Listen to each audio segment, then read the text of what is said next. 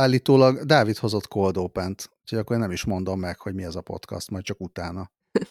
Ja, hogy? Ö, engem ez meg váratlanul Hát ért. nem mondtad, hogy Cold Open. Hát, Már kérdeztem. De akkor mi a Cold Open? Én kérdeztem, és most látom a választ. De én de- válaszoltam. Jó, akkor most koldó penelek így a kis bemelegítés után.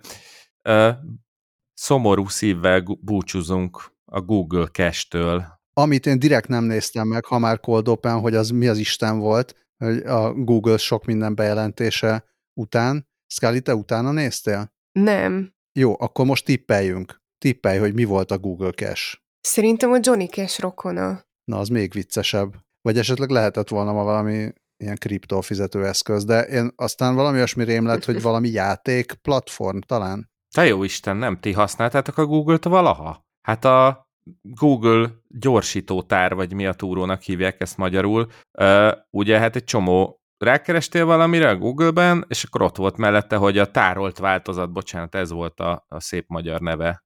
Ja, a, ja, tény, de, de milyen rohadt rég volt, de hát ez létezett még. Én azt hittem, Ez már léte- rég megszűnt. Nem, ez ja, létezett nem, még, nem, csak egy ezt kicsit viszont ugye használtam. az utóbbi időben egy Hogyne kicsit használ- ügyeskedni kellett, hogy elő tudjad varázsolni, mert ugye régen egy, ott volt élből egy gomb, ö, aztán ezen változtattak, és akkor már csak egy ilyen háromпöttyös lenyíló izétben tudtad megtalálni, és ö, hát ma, ma jött a hír, illetve tegnap, bocsánat, hétfőn, hogy ö, a Google megszüntette. Múlt héten eltűntek ebből a dropdownból a tárolt linkek, most pedig már le is állították ezt a szolgáltatást, ezt Dennis Sullivan a Google Search liaisonja erősítette meg a Boeing Boeingnak, mondta, tudom, hogy ez egy szomorú dolog, én is szomorú vagyok, ez volt az egyik legrégebbi featureünk, de ez azért volt, hogy segítse az embereket, hogy hozzáférjenek olyan weboldalakhoz, amik, amik az ilyen lassú Minket le betöltési akartak idők már törölni a tulajdonosai. lassú betöltési idők miatt nem, nem lehetett elérni, és, és hát ma már ez sokat fejlődött, szóval az volt a döntés, hogy bezárjuk. Úgyhogy ez, ezzel, ezzel újabb lakó érkezett a Google Graveyardba, a killedbygoogle.com oldalon tartják számon, hogy mik, mik, miket tüntetett már el a Google. Itt azért ö, elég erős ö, nosztalgia útra indulhat akárki, hogyha ide belenéz. Nem tudom, hogy a Google Hangouts-ra emlékszünk-e még, ö, Mhm. a G Suite-ra, vagy A Readerre. a Readerre bizony, hát hogy a rövid, kérész életű Google Wave és Google Buzz szövetség, szövetségi, közösségi platformokról ne is beszéljünk. Óriási ötlet lenne, vagy ötlet, óriási dolog lenne csinálni egy ilyen Cards Against Humanity típusú kártyajátékot csak ezekből, és akkor lenne ilyen vicces válasz, komoly válasz, stb. Mert megdöbbentő, hogy mennyit kell scrollozni ezen a Killed by Google oldalon, hogy leérje végére.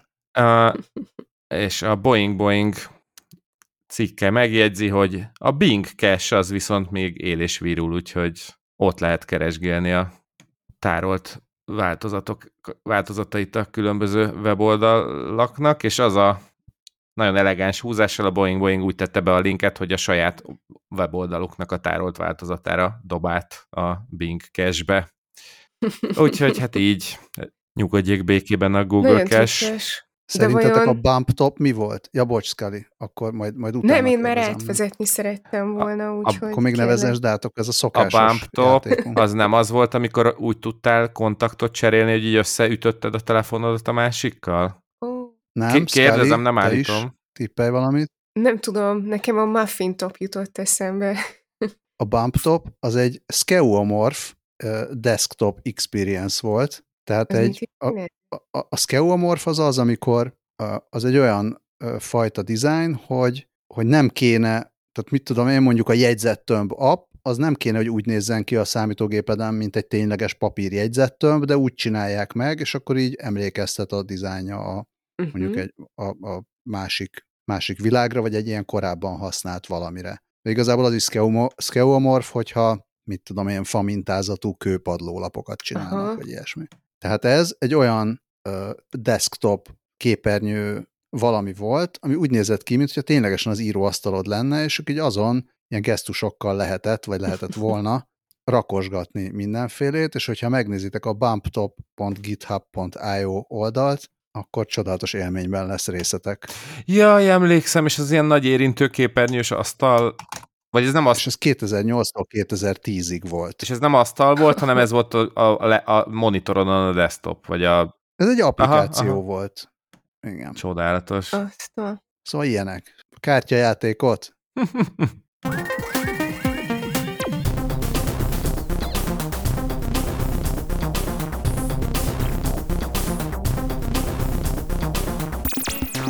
Drága hallgatók, szervusztok! Ez itt a 20 perccel a jövőbe. Én Lövenberg Balázs vagyok, itt van velünk Scully, aki mindjárt átvezet. Sziasztok! És itt van velünk Dávid, aki meg cold open Hello! És, és, nagyon megtetszett neki a bump top. Igen. Ja, ez így eléggé mesmerizing. Már muszáj volt becsuknom, hogy tudjak koncentrálni. És hát ha már itt arról volt szó, hogy a Google kinyírta a Google Cache-t, akkor így az a kérdés, hogy vajon meg tudta volna elmenteni az életét például Dr. Who. Nagyon szép felütés, és egyben uh, én ezt beírtam ma korábban a chatbe, és ma is vállalom, hogy szerintem fennállásunk egyik legjobb rovat címe a hús, hús vagy 20 perccel a jövőbe rovat. Ide találtam egy csodálatos kutatást a fantasztikus National Post cikké, cikke alapján, január 9-én jelent meg. Megjelent ugyanis egy kutatás, ami szerint a Doctor Who karácsonyi epizódjai alacsonyabb öngyilkossági rátákkal hozhatóak összefüggésbe.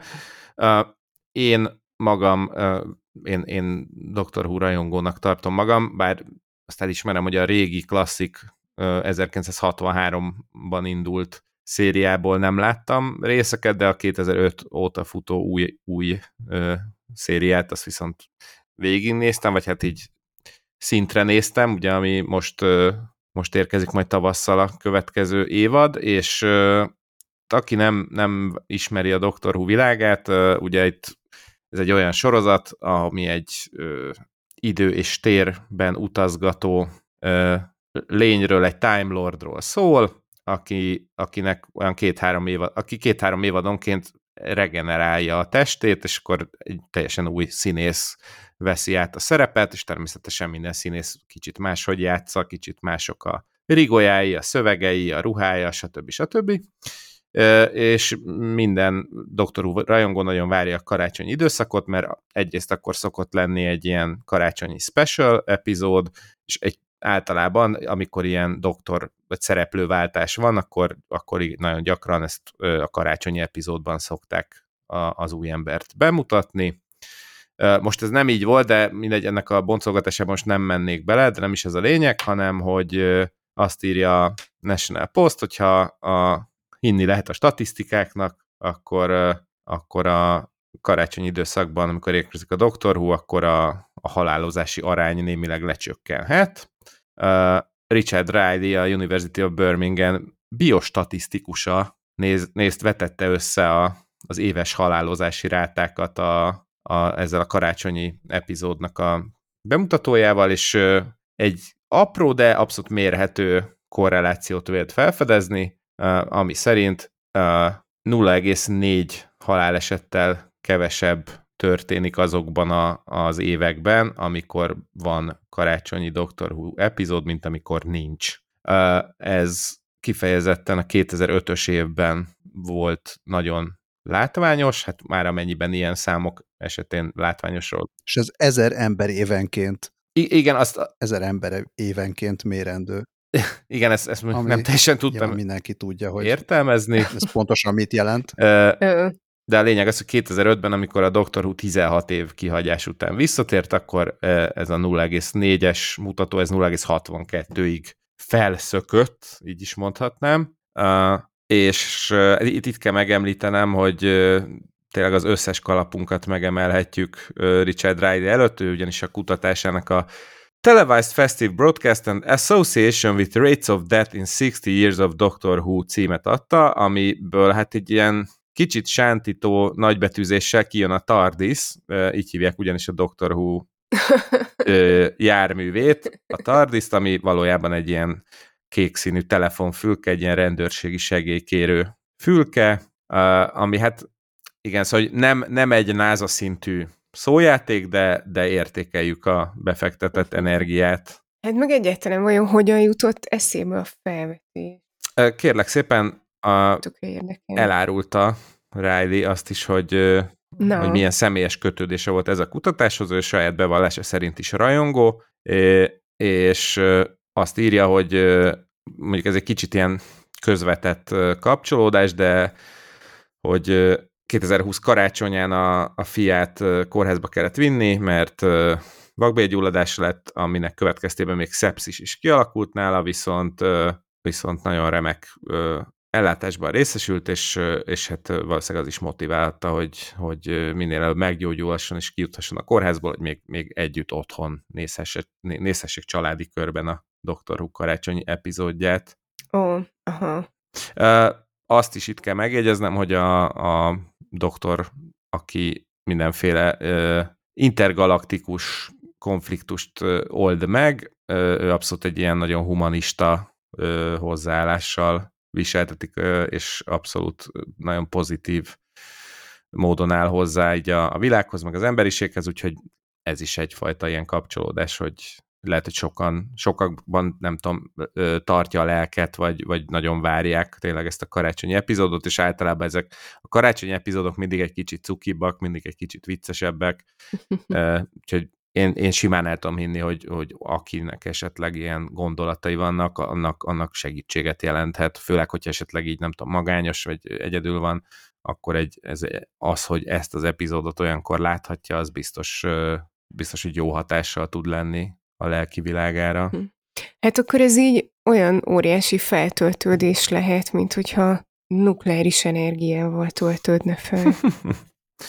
Nagyon szép, ezzel meg is érkeztünk a Mi baj lehet belőle című rovatunkba. Ez egy sajnos egyre gyakrabban visszatérő rovat cím, de uh, igen, és valóban ez öt napja adott hírt róla az Independent, de egyébként nagyon sok más helyen is láttam ezt a hírt, hogy a Beta volt nevű cég azt állítja legalábbis, hogy olyan nukleáris elven működő akkumulátort hoztak létre, amelyik 50 éven keresztül képes működni feltöltés nélkül. Ráadásul ez mindezt egy olyan méretű egységben, ami, aminek köszönhetően olyan telefonok, drónok, stb. jöhetnek létre, amiket soha nem kell feltölteni. Egy kínai cégről van egyébként szó. Azt írják, hogy egy pénzérménél kisebb modulba nikkel 63 izotópokat zsúfoltak bele, és ezzel érték el az atomenergia ilyen szintű miniaturizációját. Azt állítja ez a cég, hogy ez az akkumulátor már az első tesztelési fázisban van, és hát azt nem írják, hogy mikor kerülhet tömeggyártásra, azt írják, hogy hát majd egyszer csak ez is meg fog történni. És legfeljebb, ha nem, akkor majd megmondják, hogy ez csak a béta volt. Gyönyörű. Gyönyörű. Uh, egyébként a leírás szerint abszolút úgy működik, mint, a, mint az atomenergia, hogy a izotópok bomlásának eredményeként generál áramot. Igen, azt, igen, azt mondja még a beta volt, hogy ez az első egység, ez 100 mikrowatt voltos leadására képes, 3 voltos feszültség mellett, miközben elfér 15x15x5 mm-es tokban, és az a tervük, hogy 2025-re előállítsák ugyanennek az 1 wattos változatát. Egyébként ez a picit most utána néztem, hogy a beta voltaikus készülék az egy létező dolog, tehát ez a beta volt, ez már csak egy egy ilyen leszármazása annak, hogy amúgy ezt már feltalálták a 70-es években, és használták is nem nikkel izotóp, hanem prométium alapon működő beta voltaikus pacemakert, de, de azért, tehát utána jött a, a lítium elem, és az egyszerűen olcsóbb volt. Uh-huh. Azt a beta volt is. És azért használták azt. Bocsánat, mondjad. És csak annyi, hogy az első kérdésem az volt, mivel ugye nem értünk az atomhoz sem annyira, hogy ugye meghallott, hogy és nukleáris, meg izotóp, meg így, így úgy amúgy, hogy na jó, de akkor itt nincs valami káros sugárzás, és a, majd, majd belinkelem ezt a beta voltaikus készülékről szóló Wikipedia oldalt, ami meg azt mondja, hogy, hogy ez, a, ez a radioaktív bomlás, ez nem olyan veszélyes, mert hogy ezek a béta részecskék, amik itt kibocsátódnak, azok, azok nagyon alacsony energiájuk, energiájúak, és pár milliméteres ilyen védő réteggel már, védőrétegen már át sem tudnak jutni. Akkor szóval ezzel így. lehet menni bulizni a Beta Volt Fesztiválra. Uh, egyébként maga a Beta Volt, Beta Volt képviselői is azt állítják, hogy teljesen biztonságos, nincs, nem bocsát ki külső sugárzást, és alkalmas orvosi eszközök, például pacemakerek, mesterséges szívek, vagy épp hallókészülékek üzemeltetésére. Azt is írják, hogy hogy olyan a kialakításának köszönhetően nem is tud kigyulladni, nagyobb ütés is érheti, akkor se lesz baja, és mínusz 60-tól 120 Celsius fokig működőképes, úgyhogy izgalmasan hangzik. Ja, és azt is hozzáteszik, hogy a, miután kimer, lemerült a, a, az izotóp a, a réz egy stabil izotópjává alakul át, ami nem radioaktív, és egyébként semmilyen szennyezést nem jelent a környezetre nézve. Ezeket azért nagyon kevés fenntartással kezelném, de úgy alapvetően ezek alapján azért ez egy járható útnak tűnik. Hát igen, itt minden, minden állítólagos egyelőre, meg a cég állítja a saját magáról, de biztos visszatérünk rá, amikor majd a 30-al ezutáni telefonjainkat már beta volt aksik óverelik, és nem kell feltölteni őket soha. Hát vagy amikor küldenek nekünk tesztpéldányt az aksiból. Igen, illetve hát minden, ez mindenképpen egy, egy barátságosabb nukleáris technológiának tűnik, mint egy bizonyos másik. Az is lehet, hogy barátságos, átvezetve a következő cikkünkre. A, egy svájci startup újra előhozta, vagy hát szerintem mi még nem beszéltünk róla, azt a, azt a nukleáris energia ö, változatot, vagy hát ezt a nukleáris erőmű változatot, ami megoldhatja a világ energia problémáit. Ez pedig nem más, mint a tórium alapú atomerőmű. Uh-huh. És a, még mielőtt bele megyünk abba, hogy ez mi, a cég neve az, hogy Transmutex. Ö... Tényleg ez a 80-as, 80-as, 90-es évek világvége science fiction filmjeinek a, a főgonosz cége lehetne egy ilyen. Hát egész konkrétan a Tini Ninja de... Technőcökbenek a ket átváltoztató mutagént gyártó cég ö, ilyen hordóin tudnám elképzelni ezt a feliratot. Valóban. De, de úgy, hogy akkor még nem, nem csak technősök kialakítja őket, hanem transzneművé is. Hát ugye az, eredet, színűvé is. az eredeti Ninja technőcökből nem derült ki, hogy ők alap, tehát átalakulásuk előtt milyen neműek voltak, úgyhogy szerintem akkor ez a headcanonba bekerülhet. Ja, végül is igen. Na, akkor erre visszatérünk. Minden esetre most a Transmutex úgy tűnik, hogy a, a prezi szlájdjaik azok jobbak voltak, mint a nevük, vagy lehet, hogy pont azok a kockázati tőke befektetők, akiknek prezentálták az ötleteiket, azokat egyáltalán nem zavarta, hogy mennyire gonosznak tűnő név ez, hogy Transmutex, és oda is vágtak hozzájuk 23 millió dollárt, hogy megvalósítsák a, az álmaikat, a, az álmuk pedig nem más, mint a tóriumot használó atomerőmű, amire, amiről én először azt hittem, hogy hú, ez lesz az első, aztán kiderült, hogy á, ez lesz az utolsó, vagy hát legalábbis a, az utolsó egy, legutóbbi egy hosszú sorban. Kapásból már 2011-ben beindult egy kísérleti, most kapaszkodjatok meg, a fantázia neve az, hogy TMSR LF1. Hmm. Reaktor, ugye? Ez Kínában volt, úgy lehet, hogy kínaiul egyébként ez sokkal költőiben hangzik. Ja, 2011-ben a projekt indult, bocsánat, és 2018-ban kezdték meg a reaktor építését, és 2021-ben fejezték be, szóval, szóval ja, 2011-ben csak a, a kutatási projektet indították el, és viszont ami 2011-ben ténylegesen megtörtént, és írt is róla a, az Index, hogy, hogy az indiai kormány is bejelentette, hogy felépítik a világ első tóriumot használó atomerőművét. Hmm. És ebben a cikkben le is írták, hogy ez miért jó, mert most eddig oké, okay, mondtuk, hogy tórium, tórium, de hogy miért jobb a tórium, mint az urán. Először is nagyságrendekkel hatékonyabb. Egy tonna tóriumból annyi energia nyerhető, mint 200 tonna uránból. Ez az egyik. És a feldolgozás után maradó melléktermékek sokkal kevésbé veszélyesek mint az uránéi, ráadásul a tórium reaktorok kisebbek, olcsóbbak, környezetbarátabbak is lehetnek, mint az urán alapúak. Hát mindenki a, mindenki a tóriumért. A, a másik, hogy, hogy sokkal gyakoribb is, mint, a, mint az urán.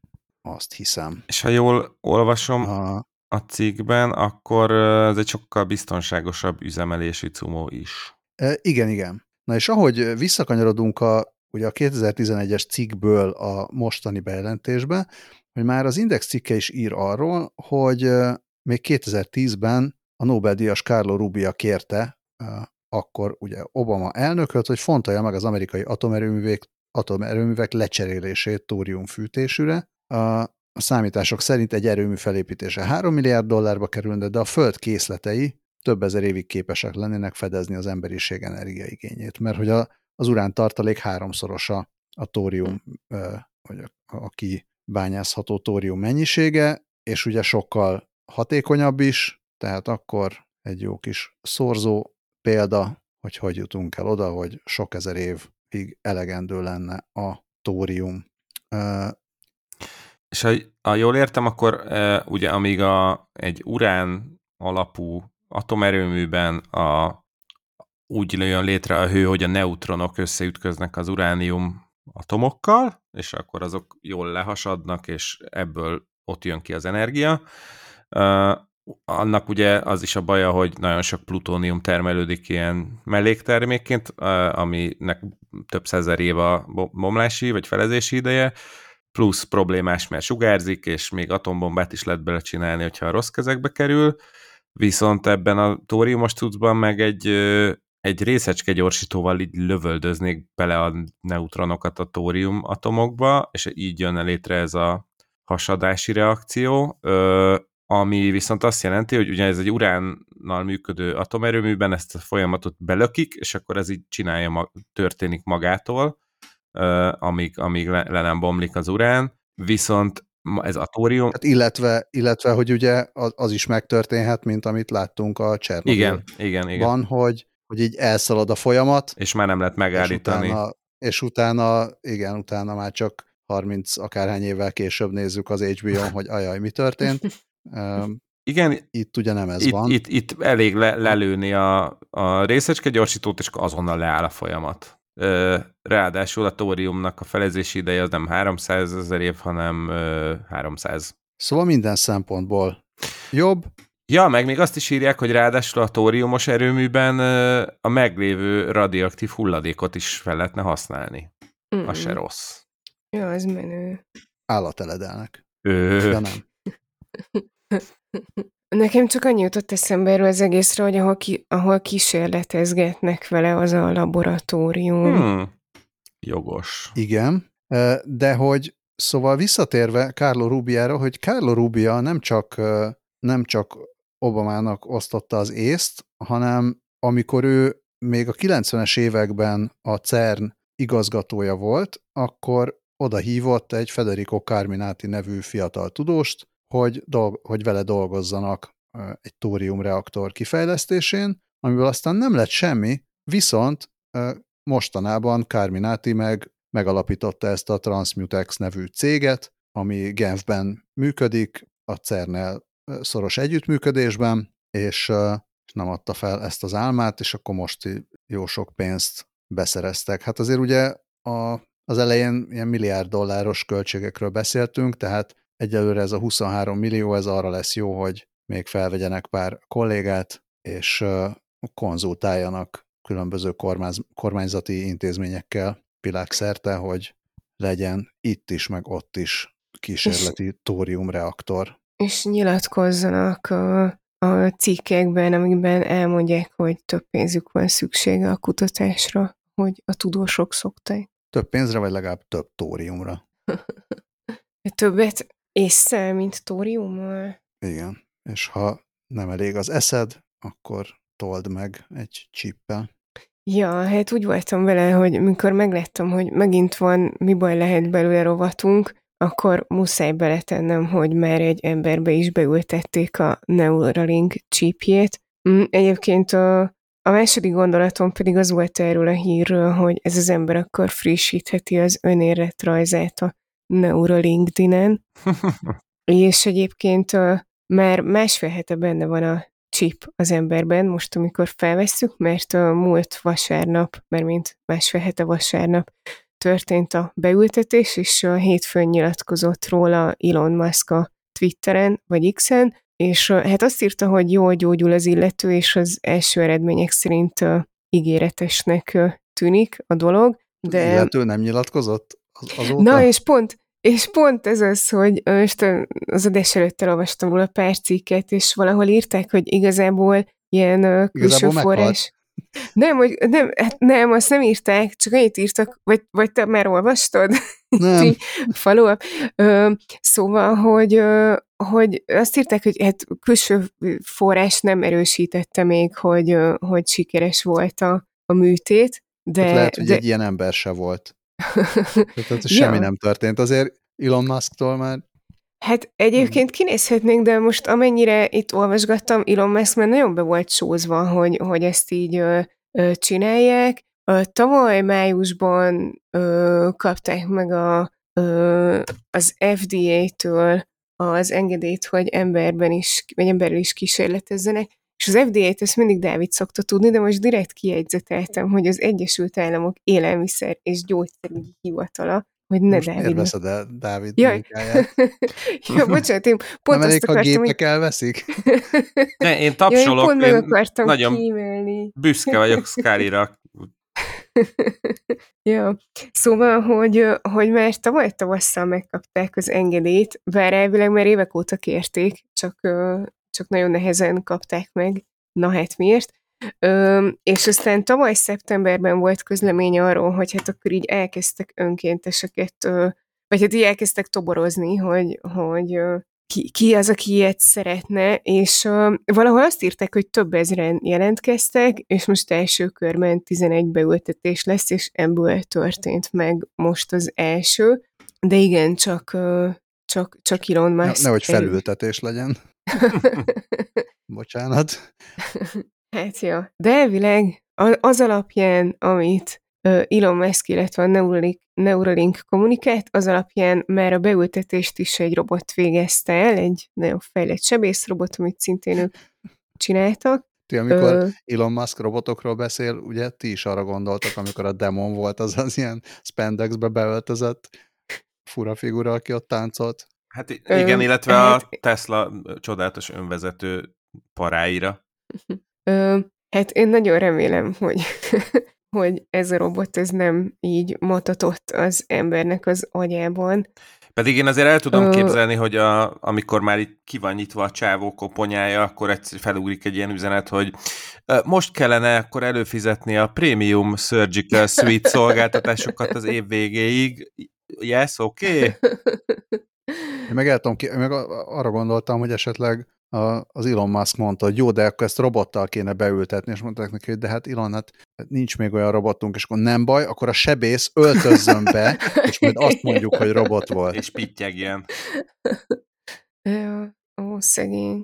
Mindenesetre nem kommentált, tehát kérdezték a Neuralinket utólag, megkértek tőle részleteket, és nem kapott senki semmit. Tehát, hogy jelenleg tényleg az van, hogy mondott valamit a, az Elon Musk, és ezt megírták a cikkek. Hát na, nagyjából igen. Oké. Okay. De, ö, és egyébként ö, valahol azt olvastam, hogy, hogy úgyis a, tehát igen, az is tök izgi, hogy most ez, hogy, hogy sikerült, és hogy van az ember, és nem tudom, tud-e beszélni, meg hát ugye a majmoknál szó volt, mert mint amikor a majmokkal kísérleteztek azzal, hogy az üvegyükba ültettek be csipet, akkor voltak olyan hírek, hogy azok a majmok nagyon rosszul érezték magukat, és volt, voltak olyan szövődmények, mint bénulás, görcsrohamok, véres hasmenés és agydúzzanat. Tehát ez tök jó lenne tudni, hogy, hogy ennél az embernél nincsenek ilyenek. De, de azt írták szakértők, hogy igazából úgyis az az érdekes, hogy, hogy hosszú távon mennyire jól működik, és mennyire jól bírja az eszköz. Tehát ez tök jó, hogyha most így néhány hétig működik, de akkor lesz az igazi, hogyha, hogyha tutira működik hosszabb ideig is. Illetve hát ezt is írogatták, hogy, hogy Elon Musk nagyon jó PR-t csinál ezeknek, de de elég sok, vagy hát hogy több hasonló csipet fejlesztenek már, és hát Elon Musk is ezt is úgy jelentette be, hogy fú, ez mekkora újdonság, és egyébként tényleg ez volt az első ilyen csíp, de hogy az a különlegessége, hogy ez teljesen, azt írják, hogy teljesen vezeték nélküli, és, a korább, és korábban már volt olyan, ami nem volt teljesen vezeték nélküli, ami megint így ilyen rettenetesen parán hangzik, de hogy, de hogy elvileg voltak már, voltak már más kísérletek is.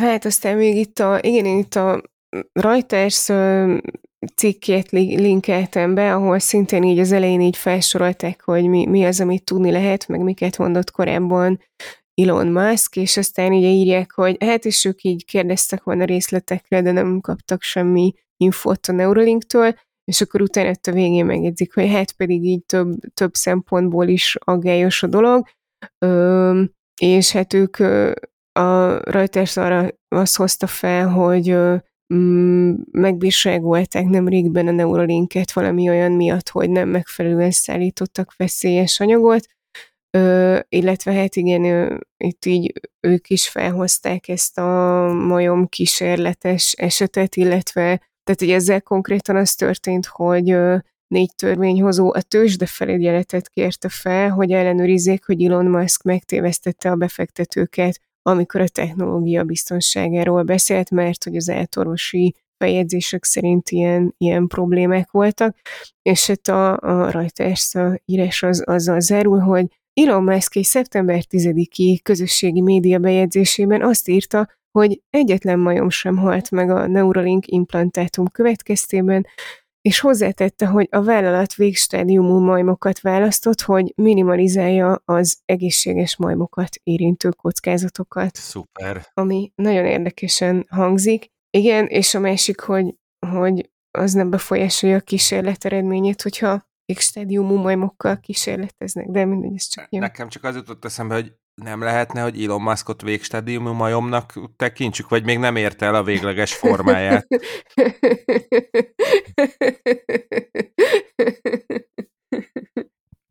Na, de hát az biztos, hogy a Neuralink, a link az már megvan, de... és, és valószínűleg el, elég, ideg, elég sokan idegesek ne, Elon Musk környéken, úgyhogy végül is. Hát lehet, hogy, lehet, hogy ezzel így valóra néhány ember álma, de ez most nagyon rossz májú volt. Úgy érzed, hogy ráférne még egy kis sufni tuning erre a cuccra?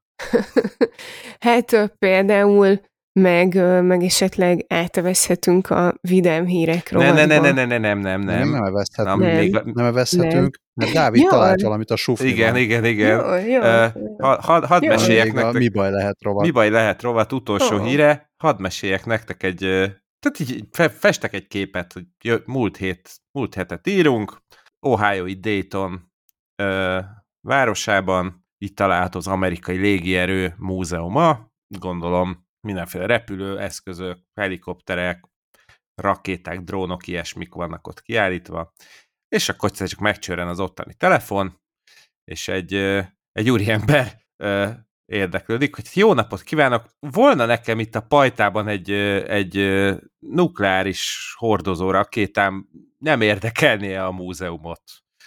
Azt állította az illető, aki egyébként a Washington állambeli Bellevue-ban él, hogy az elhunyt szomszédjának a tulajdonát képezte ez a hordozórakéta, és úgy jutott hozzá, hogy a kedves szomszéd halála után megvásárolta a hagyatékot, és, és akkor egy a garázsban rátalált erre a cuccra.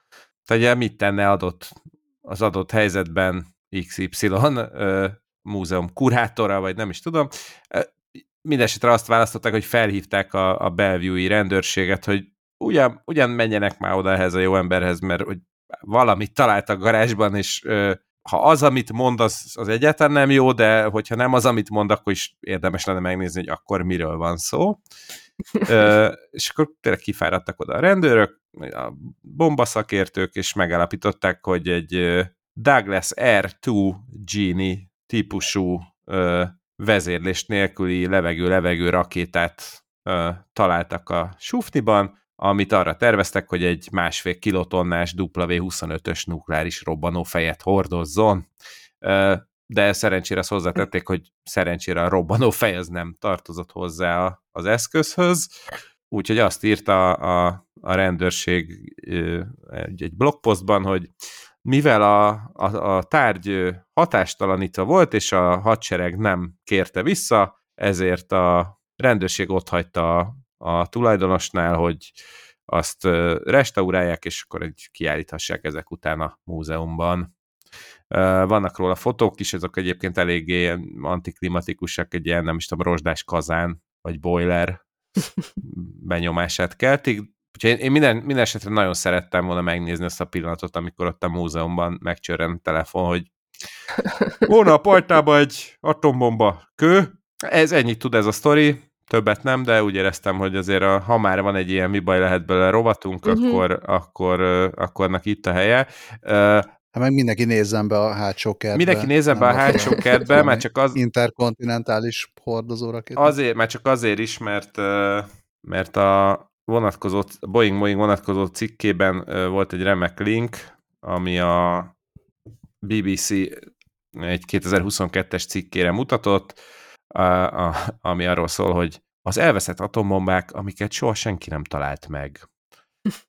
Hogyha ez lenne az adás utolsó híre, akkor az egykori kriminális című műsort vezető Just László szavaival mondanám, hogy nyugodalmas jó éjszakát kívánok, de még nem tartunk ott, csak gondoltam, hogy ezt is bedobom ide, hogy azért érdemes megnézni.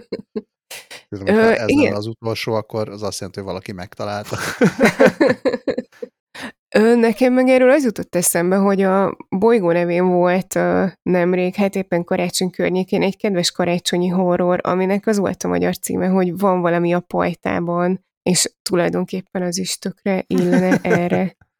Na hát igen, azt hiszem, hogy ezután viszont tényleg itt az ideje a vidám híreknek, hogy egy kicsit kijöjjünk a nukleáris rettegésből. Feltétlenül Balázs kérlek mesél, de hogy minek fogok nagyon örülni. Annak fogsz nagyon örülni, hogy talán, talán nem is tudom, az lehet, hogy már az első, hát nem az első adásunkban, de valami, valami nagyon korai adásban, lehet, hogy ez egy ilyen karácsonyi, mire vágyunk az új évtől, tehát hogy valami, valami hasonló jellegű felsorolásban említetted, hogy a te álmod és vágyad a technológiától az az, hogy legyen rendrakó robot. Ö, szerintem, ö, szerintem vagy, vagy nagyot tévedek. Ö, nekem a ruhahajtogató robot rémlik, hogy annak így örvendeztem, mert hogy az így tök jó, és azt mondtam, hogy pakolja is el, ez volt az egyik. A, a másik meg, azt tudom, tehát amire így nagyon-nagyon vágyom, az az, hogy a lakásban Ctrl f rá lehessen keresni dolgokra. De hogyha van egy rendrakó robot, akkor ő végül is valószínűleg meg tudja mondani, hogyha ő rakta el, vagy tudja, hogy minek hol van a helye. Hát, De... Vagy ha nem, akkor a rendrakó robot fejlesztő csapatának szerintem mondjuk némi részvényér javasolhatsz egy ilyen fejlesztést, hogy legyen benne Ctrl F is. Minden esetre az MIT Tech Review-n olvastam a cikket, hogy egy új rendszer, amit úgy hívnak, hogy OK Robot, amit a, a New Yorki Egyetem kutatói és a Meta munkatársai fejlesztettek ki. Ez, ez igazából egy már amúgy kapható robotrendszerre épül, amit a Hello Robot épít, az a neve, hogy Stretch, ez egy, ez egy ilyen kerekekkel ellátott alapegység, egy hosszú rúd, és egy, és egy ilyen mozgatható, meg visszahúzható kar. és erre írtak egy, egy AI szoftvert, ami azt csinálja, hogy hát először a telefonoddal, vagy hát iPhone-nal, vagy gondolom bármi olyan telefonnal, amiben van LiDAR rendszer, ez is egy ilyen létező applikáció, a Record 3D, körbenézzel vele a szobában, és ez készít egy ilyen 3D videót, amit a, a környezetről, amit megoszt a robottal, és utána egy tárgyfelismerő modellt futtattak a videó képkockáin, és ezt kombinálták mindenféle egyéb nyílt forráskódú modellekkel, és ezáltal a robot meg tudta állapítani, hogy amit lát a, a szobában, azok milyen tárgyak. Ebben az esetben, tehát például játék sárkány, vagy egy tubus fogpaszta, egy pakli kártya, székek, asztalok, szemetes kosár, vagy ilyen papírkosár. És utána lehetett mondani a robotnak, hogy akkor most vegyen fel egy bizonyos tárgyat, és vigye egy, egy új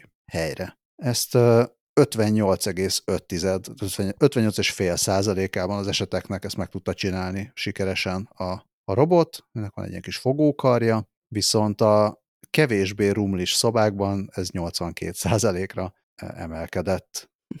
Hát azt nem tudom, hogy mi számít, ugye erről nem látunk képet, hogy mi számít ilyen kupisabb szobának, meg mi kevésbé.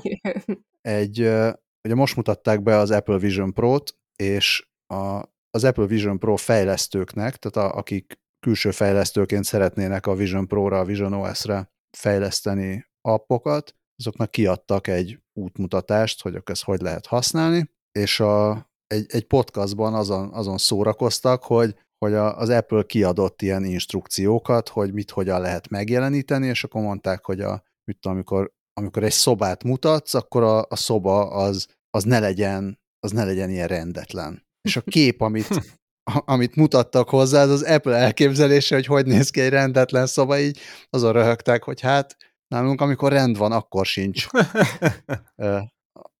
akkor sincs ilyen szép ilyen szép rend, mint amit az Apple már rendetlennek hív. Szóval nem, nem tudjuk, hogy az OK robotrendszer szerint mi a rendetlen szoba és mi nem. Minden esetre egy ilyen közel 60%-ot minden szobában úgy tűnik, hogy el tud érni. De hát ez már, gondolom, ez, ez, ez csak a kezdet, tehát innen már minden csak jobb lesz. Uh-huh. Meg hogyha most így abba belegondolok, hogy én hányszor mondom a gyerekeimnek, hogy rakjanak rendet, és ebből hányszor raknak rendet, Szerintem az se, az se feltétlenül jobb, mint 60 százalék. Sőt. Egyébként igen, én pont ezt akartam megkérdezni, hogy ezt tudjuk-e, hogy mennyi idő, amíg rendet rak? Akár versenyeztetve Nem vagy otthon, a gyerekekkel. Mindegy, nem? Tehát gondolom, gondolom hosszú idő hm. itt, de tudja akkor csinálni, amikor nem vagy otthon. Sőt, talán még jobb, hogyha akkor csinálja, amikor nem vagy otthon. Itt az lehet a, a gond, hogyha mondjuk felborul. Uh-huh mint ugye volt egy ilyen, ezt, erre majd később visszatérünk. Most itt tízereltem egy, egy következő hírt, de hát reméljük, hogy stabilan építették meg ezt az OK robotot. Én azért közben azon gondolkodtam, hogy nyilván mondjuk a képfelismerő algoritmus segítségével mondjuk a kanapén békésen szundikáló kutyát, cicát csak nem rakja arrébb, de, de mi van akkor, hogyha mondjuk épp a kutya vagy a cica nekiugrik, és felborítja, vagy, vagy csak így nem tudom, leharcolja rendrakás közben, de hát ez legyen a fejlesztők problémája. Ö, igen, illetve nekem, nekem a hibák között eszembe jutott az a sztori, tehát hogy már több, több forrásból hallottam olyat, hogy ö, valami baleset történt az alommal, az alom helyére, vagy nem tudom, a kiskutyával, és hogy a, az előre beállított robotporszívó pedig ö, ugyanúgy megtette a szok, szokásos kört a lakásban, mint ahogy minden napra be volt neki programozva, és ezzel így ilyen szépen szétkente. És az, azon gondolkoztam, hogy, hogy vajon itt mi, mi, mi, mi lehet, ami ezzel párhuzamos hiba lehet. Nem tudom, kiborít valami üdítőt, és akkor utána abban tocsogva mász kell körbe rendet rakni. Hát e, e, ebben, tehát ezt gondolom egy ilyen próba, vagy egy ilyen koncepció munka volt, mhm. vagy koncepció projekt, eleve ilyen készen kapott nyílt forráskodó modelleket használtak hozzá, uh-huh. ami a kutatás egyik vezetője szerint egyszerre áldás és átok, mert ugye nem kell külön tréningezni a robotot a, a környezetben, mert, mert működik, viszont csak olyan tevékenységeket tud elvégezni, amik úgy benne vannak a modellben, ebben az esetben annyit tudott a robot, hogy fel, felismer egy tárgyat, felveszi, és lerakja máshol. Uh-huh. Tehát szekrényt nem tud kinyitni, vagy fiókot nem tud kihúzni, mert, mert csak ezt a két dolgot tudja. Tehát felvenni, meg lerakni máshol. Uh-huh. Tehát aztán utána ezeket lehet kombinálni, tehát az, az egyik pozitív oldala annak a, az ilyen hatalmas boomnak, ami most van az AI modellek fejlesztésében, hogy, hogy ezek a tehát változatos modellek érhetők el, és akkor ezeket így lehet kombinálni. Tehát például, hogyha ehhez adsz egy hangfelismerő modellt, akkor, akkor már lehet hanggal is irányítani, és így tovább. És uh-huh. még, ami, még ami egy ilyen érdekesség, a, ilyen nyilatkozata a szintén az egyik a kutatásban résztvevő egyik tudós, vagy hát ebben az esetben egy PhD hallgató, azt mondta, hogy, hogy van egy ilyen általános elképzelés a, a robotikai közösségben, hogy az otthon az egy ilyen bonyolult környezet. A robotok is úgy egy ilyen nehéz dolog, de hogy, a, de hogy a, ezek, az az otthon ilyen kicsit rendetlen környezet, ez egy nagyon nehéz feladat, és ha az emberek esetleg elkezdenék azt látni, hogy, hogy, a, hogy egyáltalán lehetségesek ilyen robotok, amik az otthoni környezetbe képesek navigálni, akkor, akkor sokkal többen dolgoznának ezen a területen. Tehát, hogy azért jók ezek a, ezek a projektek, mert így legalább ötletet is adhat, meg, meg inspirációt is más csapatoknak, hogy érdemes erre a területre is ö, átnézni. Hát ez. Minden esetre nagyon menő, és az elején, amikor mondtad a nevét, hogy oké okay, robot, akkor azon gondolkoztam, hogy ez olyan kis lesajnáló, hogy oké okay, robot, hogy így, ha, ha tényleg rendet rak helyettem, akkor én simán így legalább awesome robotnak hívnám, vagy valami kicsit biztatóbb névvel. Meg az oké, okay, az azt hittem az oké okay robot, hogy az inkább ilyen Google-ös, de hát ebben na, van. Igen, én, én pont ezen gondolkodtam, hogy nem, nem lesz ebből ilyen izé, mi az, ö, védjegyügyi probléma? Meg azért meg arra is kíváncsi lennék, hogy ezt, ezt hogyan tudják esetleg rentábilis áru, áruvá tenni. hát egyőre nem is akarják. Minden esetre már maga a hír is zenefüleimnek. Oh, gyönyörű, gyönyörű. Kicsit megkésve hoztam két hírt a CES-ről, ami hát talán Balázsnak is tetszeni fog, mert legalábbis az egyik, az biztos. Elképesztő technikai, technológiai fejlesztést mutattak be a 2024-es CES-en, egy hordozható kazettás magnót sőt, mi több, egy walkman nem, nem, nem őrültem meg, és nem, nem ugrottunk vissza 30 évvel a múltba. Valóban bemutattak a 2024-es CES-en egy walkman Aminek eddig fájó hiányát éreztük. Hát, oh, oh, oh, e, igen, gyönyörű szép, a, azért, mert a FIIO nak hívják a, a fejlesztő céget, és az FIIO CP13, azaz CP13 nevű ö, le, kazetta lejátszóról van szó, a, ami a 45. szülinapját ünneplő Walkman re hajaz, abszolút tényleg úgy is néz ki, ahogy ezt megszokhattuk uh, a 80-as, 90-es években, uh, azzal az egyetlen aprócska különbséggel, hogy van rajta egy USB-C csatlakozó, amivel az akkumulátorát lehet feltölteni, ami 15 órányi lejátszást tud biztosítani, vagyis hát nem kell ceruza elemekkel bűvészkedni. Ez egyébként ténylegesen az egyetlen modern fejlesztés a cuccon, mert a ő, olyannyira, hogy ebben még a fülesedet se dughatod be, mert arra ott van a 3,5 mm-es jack dugó, nincs rajta se Bluetooth, se semmi, tehát nem, nem fogunk itt izé wireless fülessel, nem tudom, Spotify playlisteket hallgatgatni rajta, van rajta egy play gomb, előre-hátra tekerés, stop, meg egy hangerőszabályzó, és jó estét kívánok.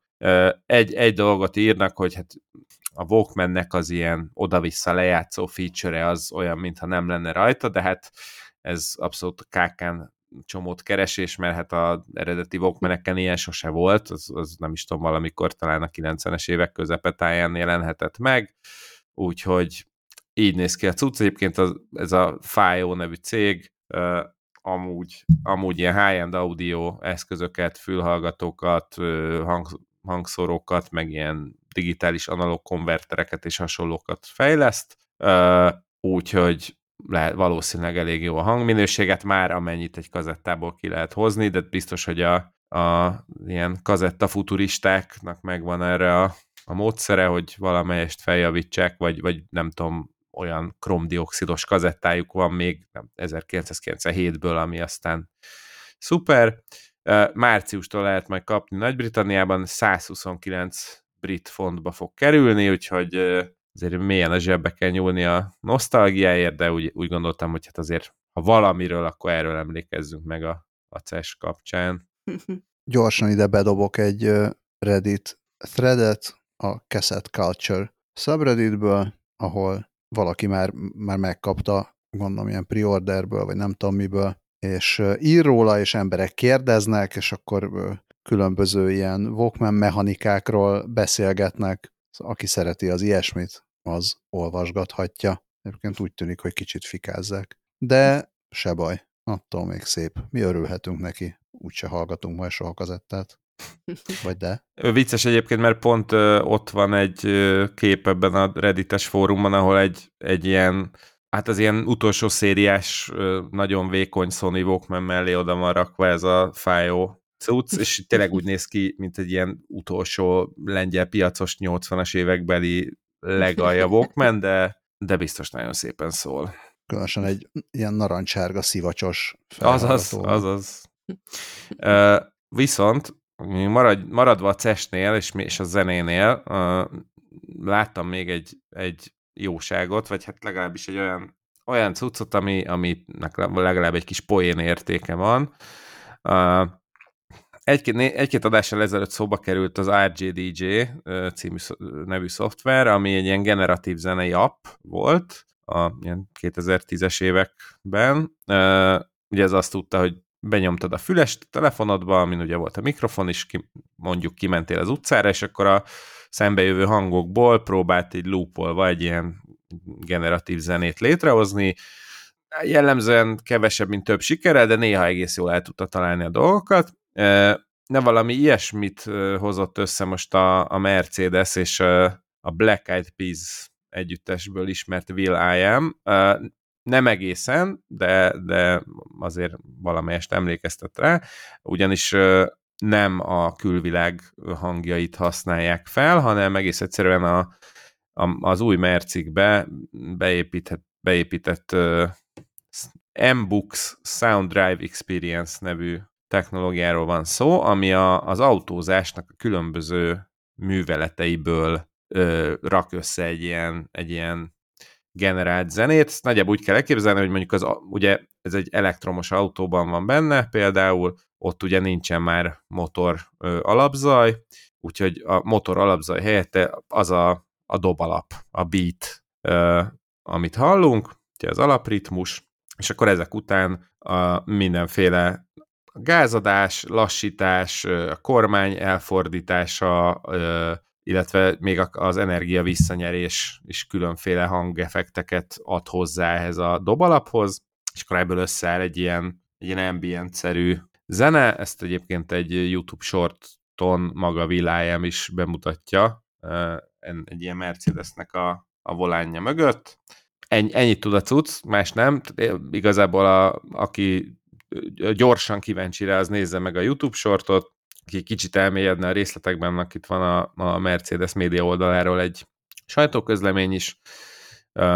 Egyébként, ha valaki most beruházna egy ilyen új Mercire, a, amiben már a, az M-Books uh, kettes, talán ilyen multimédia rendszer található, a, igen, második generációs M-Books hangrendszernek kell az autóban lennie, ezek uh, azok, azokhoz az autókhoz 2021 közepétől lesz majd elérhető ez a vicces kis megoldás. Egyébként nem tudom, megnéztétek a videót, én, én nagyon kipróbálnám, valószínűleg hosszú távon bazi idegesítő lehet, de úgy, úgy viszont tök jó, hogyha ezt így kedvet szerint kibekapcsolgatod néha. Hát, nem tudom, és mit csinál Vilájám, hogyha ellopják a zenéjét? Oh. És hogy tud, hogy tud, hogy tud visszaütni az AI-nak? Hát akartam mondani, hogy Vilájemnek valószínűleg van néhány nagyon jó képzett ügyvédje erre a célra, de ha nem is zenéről, hanem képekről van szó, akkor ezzel megérkezünk a mérges művészek rovatba. Ugye hát beszéltünk rengeteget már a, a AI-ról, képgeneráló, mesterséges intelligenciákról és hasonlókról, és ugye hát az ezzel kapcsolatos ö, problémákat is már úgy feszegettük, hogy mi a helyzet azokkal a művészekkel, akiknek ellopják a munkáit, ö, illetve akiknek a mondjuk tök jellegzetes stílusát szépen lemásolja a mesterséges intelligencia, miután az adott művész képein edzették. És akkor erre jött egy megoldás. Igen, az eredeti cikk, amit én találtam, az a VentureBeat-en volt, de Balázs írta a jegyzetekbe, hogy a VentureBeat cikk már nem nyílik meg, úgyhogy ő megtalálta ugyanezt a hírt az NPR oldalán. Hát nekem nem jött meg. De, de aztán az adás, lehet, most az adás nyílik. előtt, amikor nyitogattam a, a, az oldalakat, akkor, akkor már nekem se nyílt meg a VentureBeat cikk, az így valahogy megcápásodott.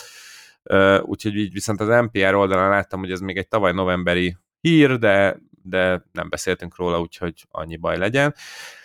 Szóval a lényeg az, hogy létrehoztak egy olyan eszközt, ami segíthet a, a mindenféle vizuális művészeknek, illetve leginkább a, a különböző grafikusoknak, designereknek, hogy megakadályozzák a különféle AI modelleket, hogy ellopják a munkáikat.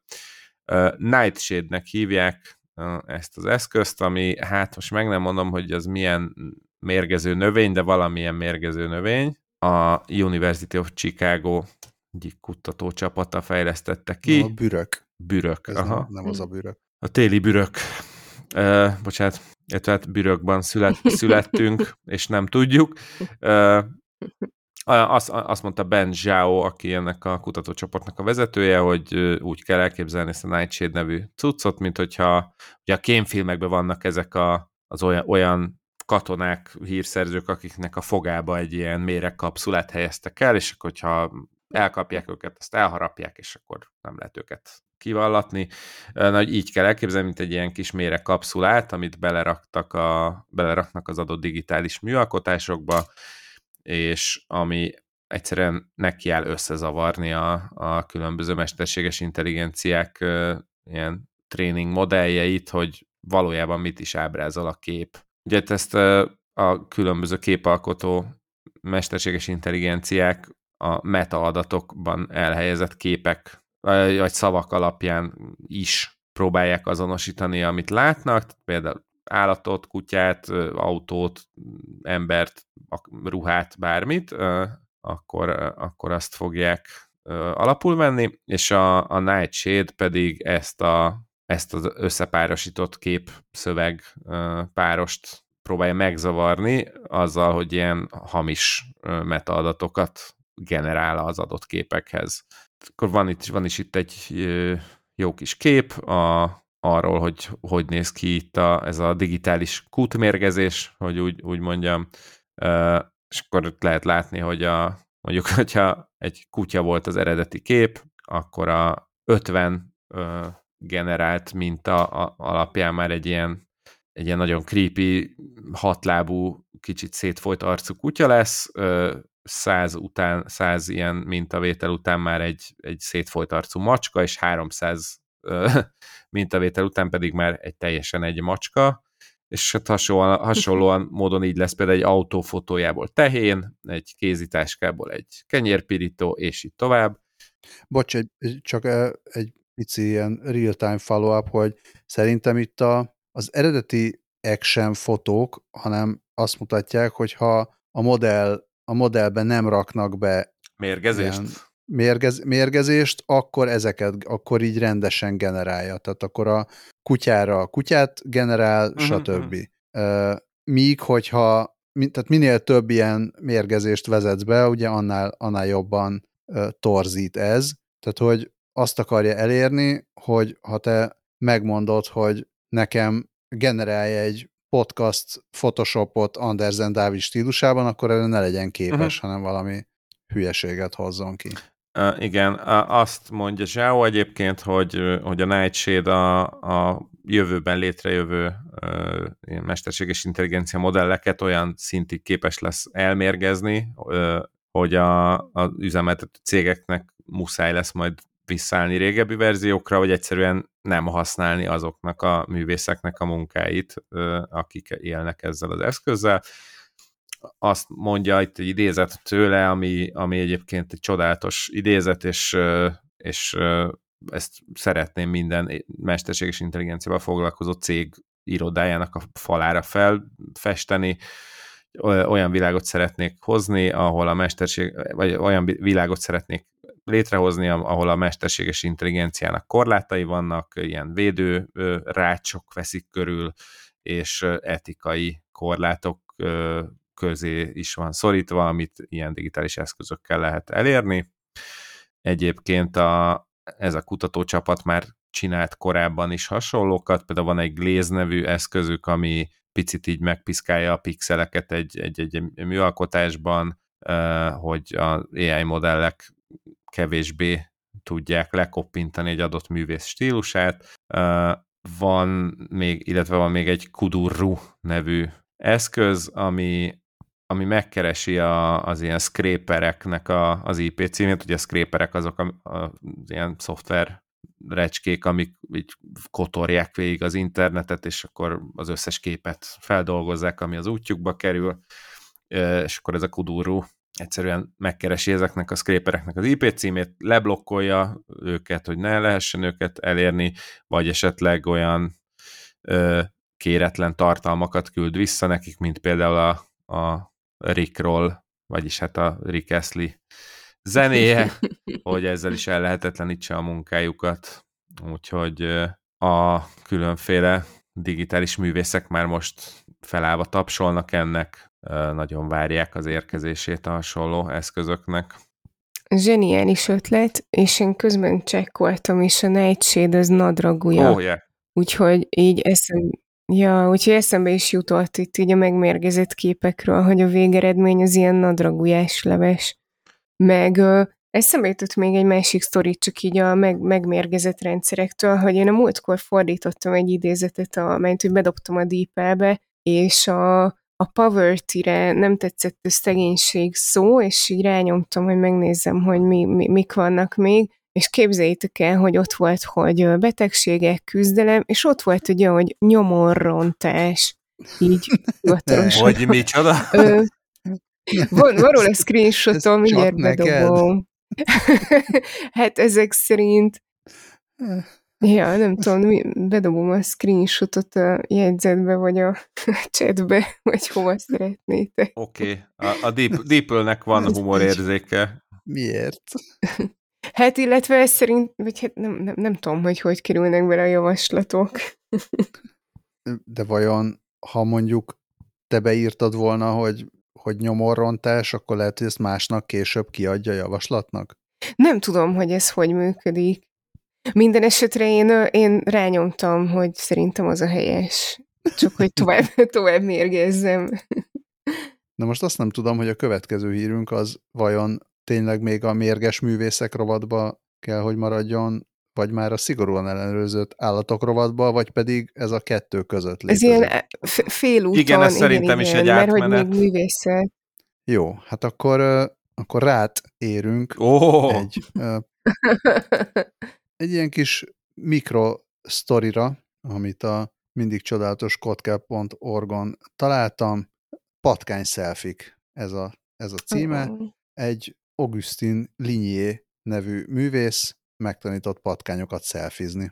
Uh-huh. És a, ezt az ismert Skinner kísérlet alapján, mármint úgy, úgy értem, hogy nem, a, nem az, az ismert a kísérletben, hogy Skinnernek hívják, de hogy ugye van, van egy ilyen kísérlet, amit szerintem hát ők többen már hallottak róla, hogy, hogy egy doboz, benne egy gomb, ha a gomb megnyomódik, akkor kijön a kaja, és akkor a patkány, patkányokat, ha berakják a dobozba, akkor Először ugye véletlenszerűen nyomják meg a gombot, de utána megtanulják, hogy ha megnyomják a gombot, akkor akkor jön a kaja, tehát hogy ennek a megfelelője, hogy megnyomja a gombot a patkány, akkor kap egy cukros falatot, jutalmat, és, és az volt az érdekes, hogy amikor, amikor kevesebb, tehát amikor már nem az volt, hogy minden egyes selfie kapnak falatot, ak- akkor is nyomogatták, tehát úgy tűnt, mintha egyszerűen úgy tetszene nekik, hogy van egy ilyen kis fotó snap nem tudom, hogy ez pontosan mi történt. Arról nem ott, szól a kísérlet, hogy, hogy a pat- volt-e. patkányok is látják a róluk készülő selfit?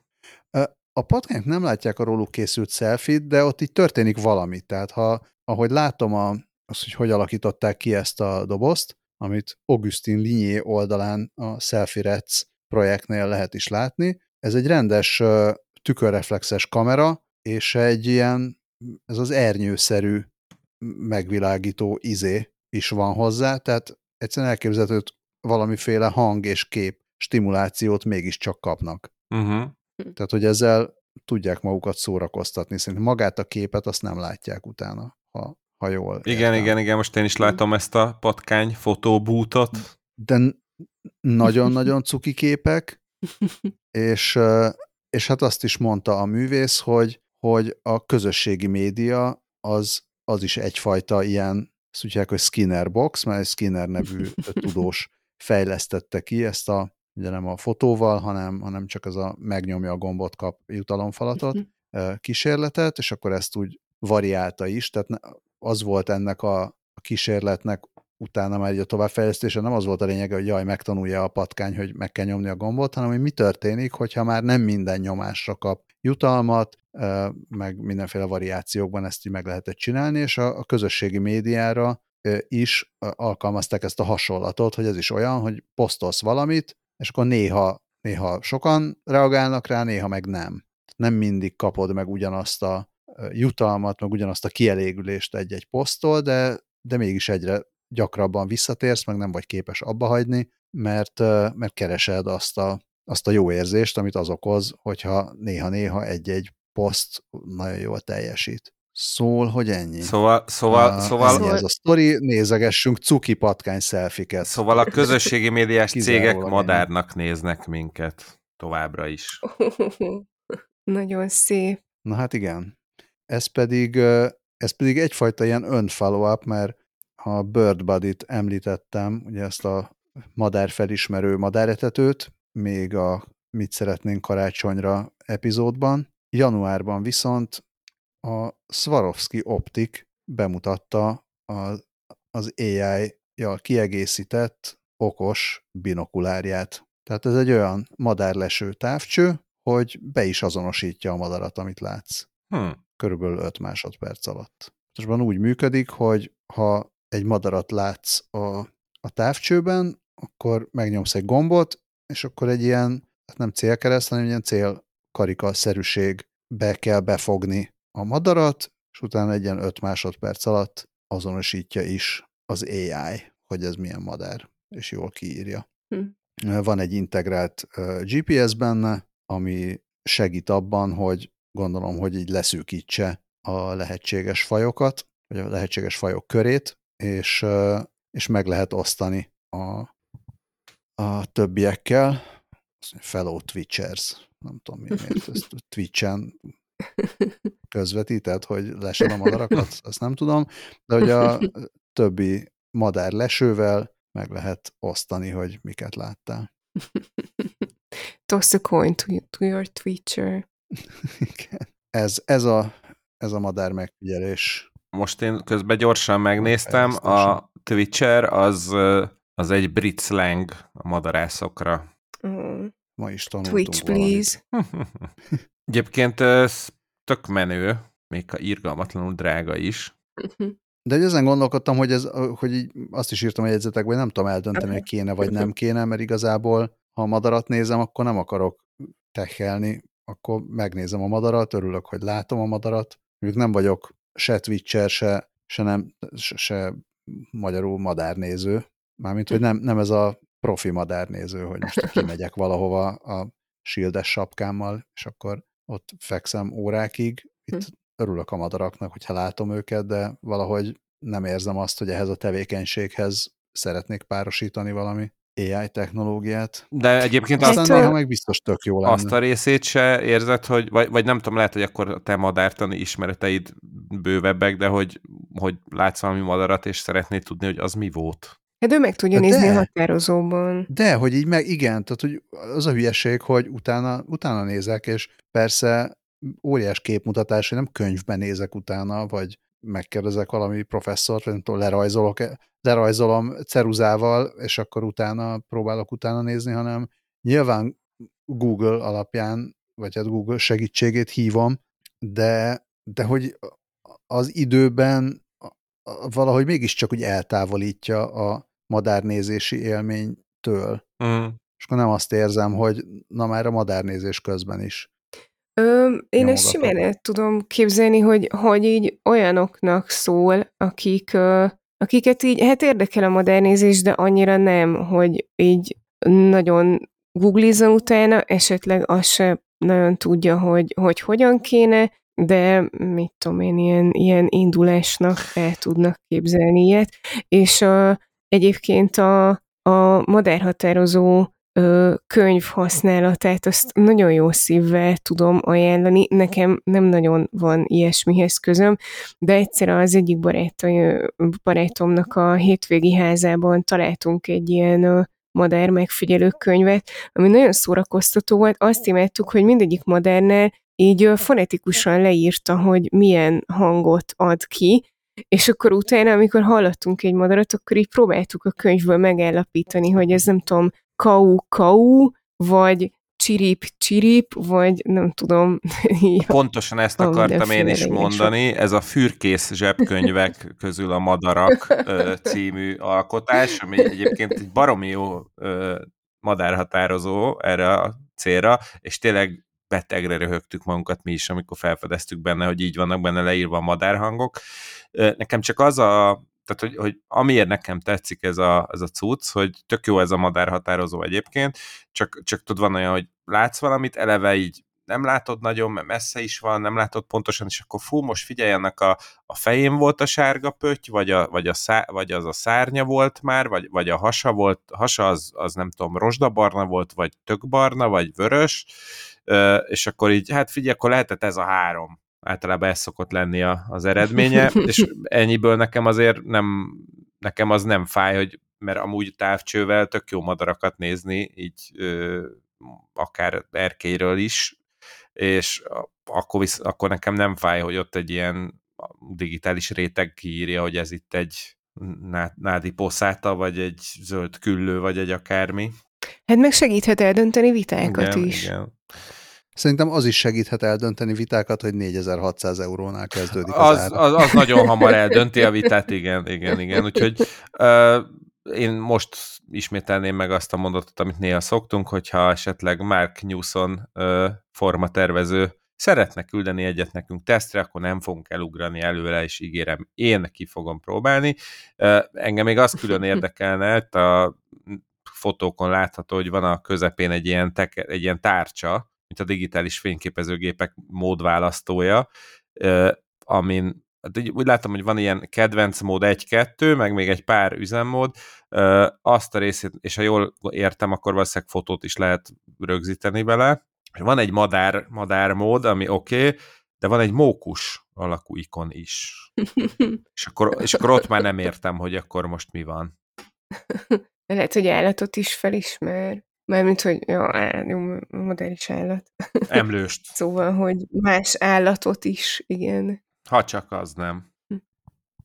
Közben, bocsánat, ez most mindenen kívül, szerintem kezdünk majd jó hosszúra nyúlni, és még nagyon sok I- Igen, igen. van. lehet, hogy érdemes Mhm. lenne most Mit elvágni. szólnátok, hogy még egy, há, szerintem ez a, a tehenes az Aha, még aha. jöjjön, és akkor utána Ugrunk a Patreonra. utána ugrunk a Aha.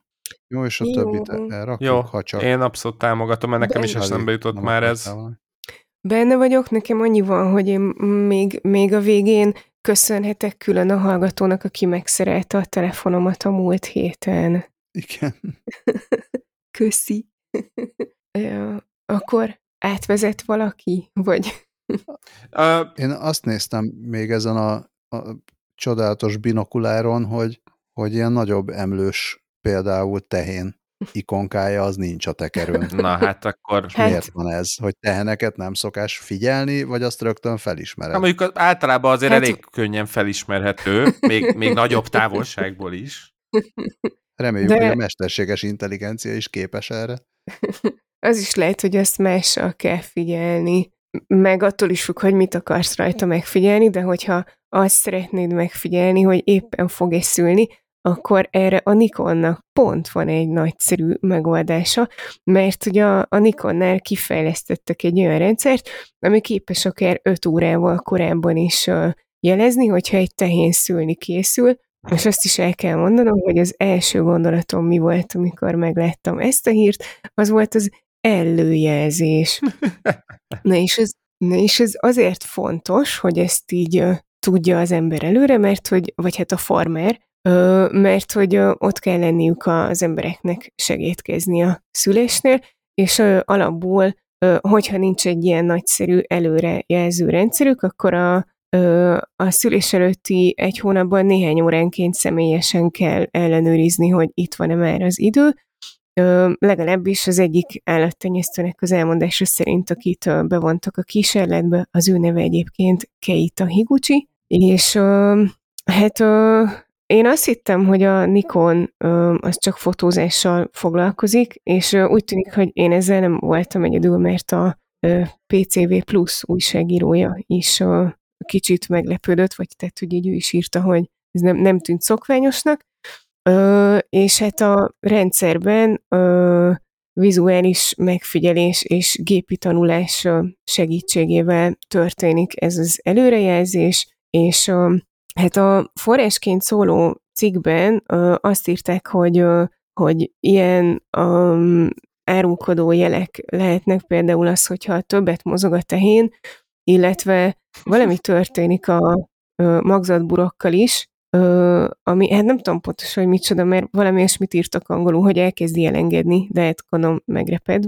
De mindegy, ezt így ezzel a PCV pluszon nem is foglalkoztak, az a lényeg, hogy, hogy egy olyan rendszer van, ami észleli ezeket a jeleket, és ehhez még 2021 őszén kezdték el gyűjteni az adatokat, amivel tanították a rendszert, és aztán tavaly februártól kezdve négy farmon is tesztelik Japánban, és hát azt írják, hogy, hogy a gazdáknak évente 900 ezer jent kell fizetniük a használataért, ami kb. 2,1 millió forintot jelent, de azt írják, hogy akár száz állatot is meg lehet vele monitorozni, úgy, és így elvileg megéri.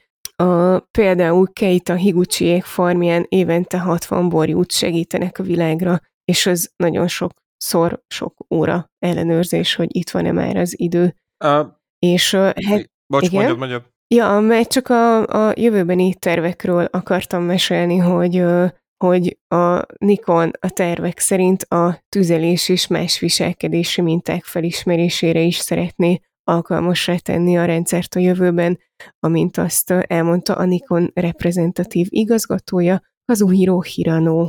Igen, én ezen röhögtem, hogy a reprezentatív igazgató. A többi az nem annyira reprezentatív, azokat nem engedik ki a tárgyalóból. És illetve még az, hogy elmond, elmondták az esti híranóban. igen. Egyébként igen, szerintem igen, ez a 2,1 millió forint, ez nem olyan veszedelmes összeg, egy, ha mondjuk egy ilyen nagy gazdaságot veszek alapul, ahol mondjuk sok a tehén. Ö, igen, meg ahogy néztem, ott így ilyen kamerák vannak, és az egyébként is, ö, nem tudom, ilyen megnyugtató tud lenni, ha egyszerűen csak így rá tudsz nézni kamerán a jószágra, mert mint ö, gondolom, hogy ez a teheneknél is így van. Hát most, hogyha ezt a Nikon most kifejleszti, akkor gondolom jövőre a Xiaomi kifejleszti majd ennek a tizedéjét. Xiaomu. És akkor... Ott volt. hát, Ez csodálatos. Igen, ezen a ponton szerintem nagyon szépen köszönjük mindenkinek, kivéve a amit, hogy nem kivéve a patreótákat, a patreótáknak is nagyon szépen köszönjük, csak tőlük még nem köszönünk el. Így. Hanem majd a patreóták kapnak egy kis plusz hírt, ha csak nem lesz bagos a rendszer. Mindenki másnak pedig ezen a ponton nagyon szépen köszönjük a hallgatást, meg az esetleges megosztásokat. nem tudom, like, comment, feliratkozások. Thoughts and prayers. lehet. Igen. Igen. Ja.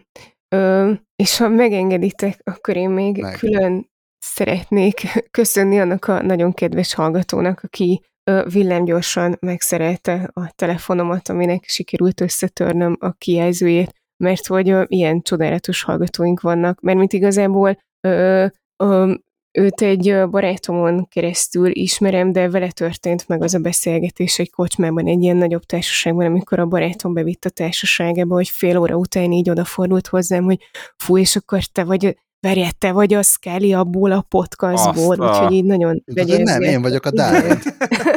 nem meglepődött. Hát, ja. ismeretlenül is köszönjük. Ja, hát nagyon, de ez még évekkel ezelőtt történt, és akkor most, amikor amikor elejtettem a telefonomat, ez a kedves barátom javasolta, hogy de hát, hogy kérdezze meg ezt a kedves illetőt, mert ő biztosan tud segíteni. Elejtett egy megjegyzést és, erre vonatkozóan? Így van. Ö, és tényleg nagyon gyorsan megcsinálták, nagyon profin, úgyhogy ö, mivel mert másoknak is ajánlottam őket, ha megengeditek, ez itt a reklámhelye, de az androidservice.hu-n keresztül lehet megtalálni ö, őket, illetve iszerelés.hu, mint a, a, így a i-szerelés, tehát mint az Apple dolgok, és, és hát így mivel szerintem nagyon, nagyon profin és nagyon gyorsan csinálták, ezért legalább ennyit meg akartam említeni. Köszönöm a figyelmet, és külön köszi neki a szerelést. Hát szervusztok! Sziasztok! Hello!